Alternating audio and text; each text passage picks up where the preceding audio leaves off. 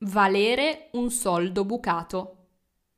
Quanto vale un soldo bucato? Una moneta bucata? Non vale niente, non ha più valore.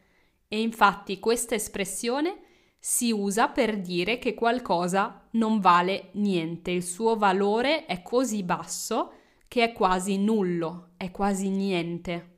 Ti faccio un esempio. Ho sentito quello che aveva da dirmi Giuseppe, ho ascoltato i suoi consigli, ma guarda, non valgono un soldo bucato. Cioè, i suoi consigli, secondo me, non hanno valore, non valgono niente.